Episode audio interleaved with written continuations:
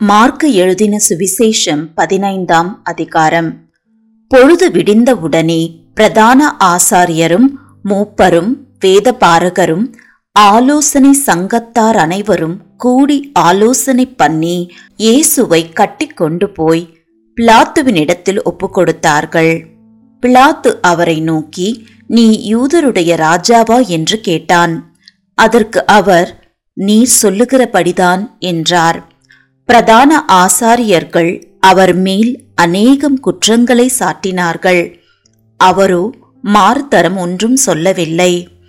அப்பொழுது பிலாத்து மறுபடியும் அவரை நோக்கி இதோ இவர்கள் உன்மேல் எத்தனையோ குற்றங்களை சாட்டுகிறார்களே அதற்கு நீ உத்தரவு ஒன்றும் சொல்லுகிறதில்லையா? என்று கேட்டான். இயேசுவோ அப்பொழுதும் உத்தரவு ஒன்றும் சொல்லவில்லை. அதனால் பிலாத்து ஆச்சரியப்பட்டான். காவல் பண்ணப்பட்டவர்களில் எவனை விடுதலையாக்க வேண்டும் என்று ஜனங்கள் கேட்டுக்கொள்வார்களோ அவனை அவர்களுக்காக விடுதலையாக்குவது பண்டிகை தோறும் பிலாத்துவுக்கு வழக்கமாயிருந்தது. கலகம் பண்ணி அந்த கலகத்தில் கொலை செய்து அதற்காக காவல் பண்ணப்பட்டவர்களில் பரபாஸ் எண்ணப்பட்ட ஒருவன் இருந்தான். ஜனங்கள் வழக்கத்தின்படியே தங்களுக்கு ஒருவனை விடுதலையாக்க வேண்டும் என்று சத்தமிட்டு கேட்டுக்கொள்ளத் தொடங்கினார்கள். பொறாமையினாலே பிரதான ஆசாரியர்கள் அவரை ஒப்பு கொடுத்தார்கள் என்று பிலாத்து அறிந்து அவர்களை நோக்கி நான் யூதருடைய ராஜாவை உங்களுக்கு விடுதலையாக்க வேண்டுமென்றிருக்கிறீர்களா? என்று கேட்டான். பரபாசை தங்களுக்கு விடுதலையாக்க வேண்டுமென்று ஜனங்கள் கேட்டுக்கொள்ளும்படி பிரதான ஆசாரியர்கள் அவர்களை ஏவிவிட்டார்கள். பிலாத்து மறுபடியும் அவர்களை நோக்கி அப்படியானால் யூதருடைய ராஜாவென்று நீங்கள் சொல்லுகிறவனை நான் என்ன செய்ய வேண்டும்? என்று கேட்டான்.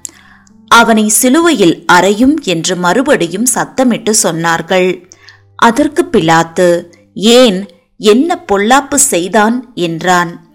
அவர்களோ அவனை சிலுவையில் அறையும் என்று பின்னும் அதிகமாய் கூக்குரலிட்டுச் சொன்னார்கள். அப்பொழுது பிலாத்து ஜனங்களை பிரியப்படுத்த மனதுள்ளவனாய் பரபாசை அவர்களுக்கு விடுதலையாக்கி இயேசுவையோ வாரினால் அடித்து சிலுவையில் அறையும்படிக்கு ஒப்பு கொடுத்தான் அப்பொழுது போர் சேவகர் அவரை தேசாதிபதியின் அரமனை ஆகிய மாளிகையில் கொண்டு போய் அவ்விடத்தில் போர் சேவகருடைய கூட்டம் முழுவதையும் கூடி வரச் செய்து சிவப்பான மேலங்கியை அவருக்கு உடுத்தி முள்முடியை பின்னி அவருக்கு சூட்டி யூதருடைய ராஜாவே வாழ்க என்று அவரை வாழ்த்தி அவரை சிரசில் கோலால் அடித்து அவர் மேல் துப்பி முழங்கால் படியிட்டு அவரை வணங்கினார்கள். அவரை பரியாசம் பண்ணின பின்பு சிவப்பான அங்கியை கழற்றி அவருடைய வஸ்திரங்களை அவருக்கு உடுத்தி அவரை சிலுவையில் அறையும்படி வெளியே கொண்டு போனார்கள். சிரேனே ஊரானும் அலெக்சந்தருக்கும் ரூப்புக்கும் தகப்பனும் ஆகிய சீமோன் எண்ணப்பட்ட ஒருவன் நாட்டிலிருந்து அவ்வழியே வருகையில் அவருடைய சிலுவையை சுமக்கும்படி அவனை பலவந்தம் பண்ணினார்கள். கபாலஸ்தலம் என்று அர்த்தம் கொள்ளும் கொல்கோதா என்னும் இடத்துக்கு அவரை கொண்டு போய் வெள்ளை போலம் கலந்த திராட்ச ரசத்தை அவருக்கு குடிக்க கொடுத்தார்கள். அவர் அதை ஏற்றுக்கொள்ளவில்லை. அப்பொழுது அவரை சிலுவையில் அறைந்தார்கள்.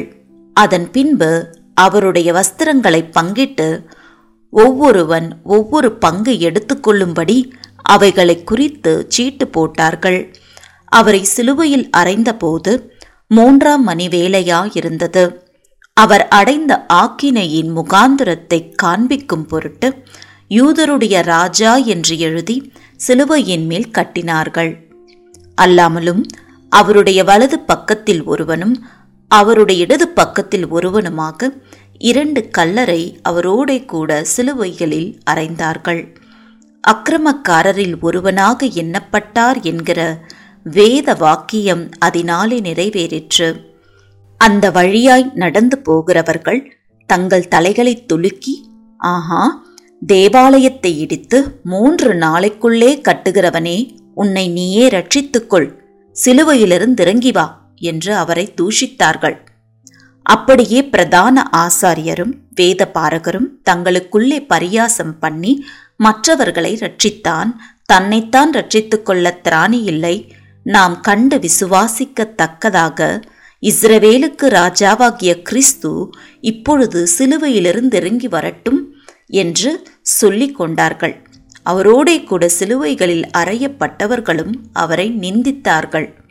ஆறாம் மணி நேரம் முதல் ஒன்பதாம் மணி நேரம் வரைக்கும் பூமி எங்கும் அந்தகாரம் உண்டாயிற்று.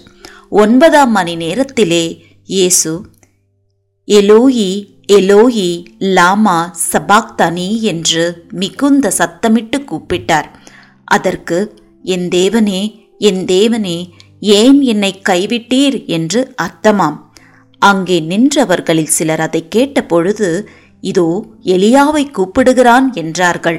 ஒருவன் ஓடி கடற்காலானை காடியிலே தோய்த்து அதை ஒரு கோலில் மாட்டி அவருக்கு குடிக்க கொடுத்து பொருங்கள் எலியா இவனை இறக்க வருவானோ பார்ப்போம் என்றான். இயேசு மகா சத்தமாய் கூப்பிட்டு ஜீவனை விட்டார். அப்பொழுது தேவாலயத்தின் திரைச்சீலை மேல் தொடங்கி கீழ் வரைக்கும் இரண்டாக கிழிந்தது. அவருக்கு எதிரே நின்ற நூற்றுக்கு அதிபதி அவர் இப்படி கூப்பிட்டு ஜீவனை விட்டதைக் கண்டபோது மெய்யாகவே இந்த மனுஷன் தேவனுடைய குமாரன் என்றான். சில ஸ்திரீகளும் தூரத்திலிருந்து பார்த்து கொண்டிருந்தார்கள். அவர் கலிலேயாவில் இருந்தபோது அவருக்கு பின் சென்று ஊழியம் செய்து வந்த மகதலேனா மரியாலும் சின்ன யாக்கோபுக்கும் யோசேக்கும் தாயாகிய மரியாலும் சலோமே என்பவளும் அவருடனே கூட எருசலேமுக்கு வந்திருந்த வேறே அநேக ஸ்திரீகளும் அவர்களோடே இருந்தார்கள். ஓய்வு நாளுக்கு முந்தின நாள் ஆயத்த நாளாய் இருந்தபடியால் சாயங்காலமான போது கனம் பொருந்திய ஆலோசனைக்காரனும் அரிமத்தியா ஊரானும் தேவனுடைய ராஜ்யம் வர காத்திருந்தவனுமாகிய ஆகிய யோசேப்பு என்பவன் வந்து பிலாத்துவினிடத்தில் துணிந்து போய் இயேசுவின் சரீரத்தை கேட்டான்.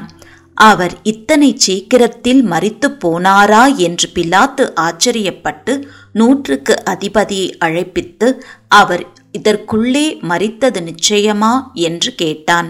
நூற்றுக்கு அதிபதியினாலே அதை அறிந்து கொண்ட பின்பு சரீரத்தை யோசிப்பினிடத்தில் கொடுத்தான்.